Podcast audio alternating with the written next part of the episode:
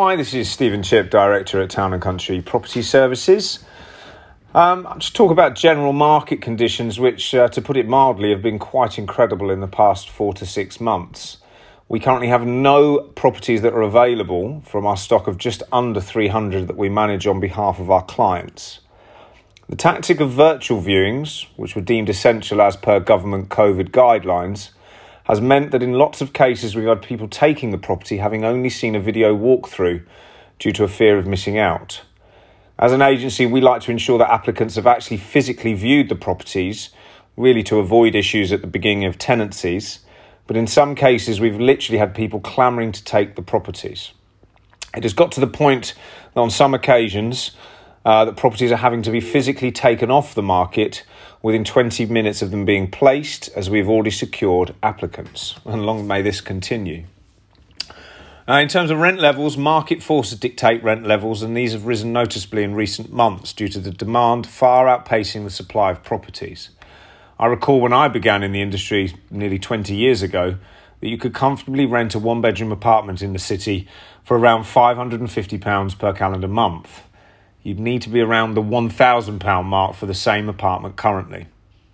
I've mentioned before, but due to having natural barriers of the sea to the south and the South Downs natural park to the north, sorry, national park to the north, Brighton and Hove and surrounding areas have limited space on which to build.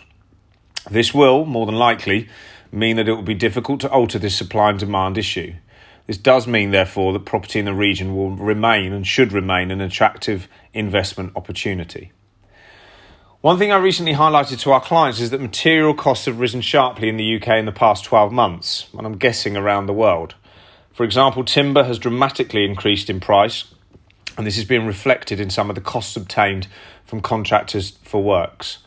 I'm all too aware of this personally, wanting, as I am, to do some works to my own property. In terms of legisla- legislation, not legislation, um, I've spent considerable time and clients' money in having all properties certified electrically due to the new electrical legislation, and there does seem that there's not a day that goes by without further prospective changes being mooted in Parliament. There are suggestions, for example, that pets in properties are the next target for those in Parliament, and that is without the upcoming EPC rating change and the Renters Reform Bill, which is on the horizon. And it's being well used as a political football for all parties, and in fact, this legislation was in the Conservative government's pre election manifesto. This may mean the abolition of Section 21 notices and changes to deposits, amongst other things. Finally, this coming year is, is, is, quite an exciting one for me personally. I was elected as the chairman of Adur District Council. I chose Esteem as my charity who offers support and mentoring to young people, and I currently am in training, which is a bit of a loose description for the Brighton 10 kilometre race, which is uh, coming shortly. This may have already occurred by the time this goes to print, and uh, this audio uh, recording uh, is uh, is put on the internet.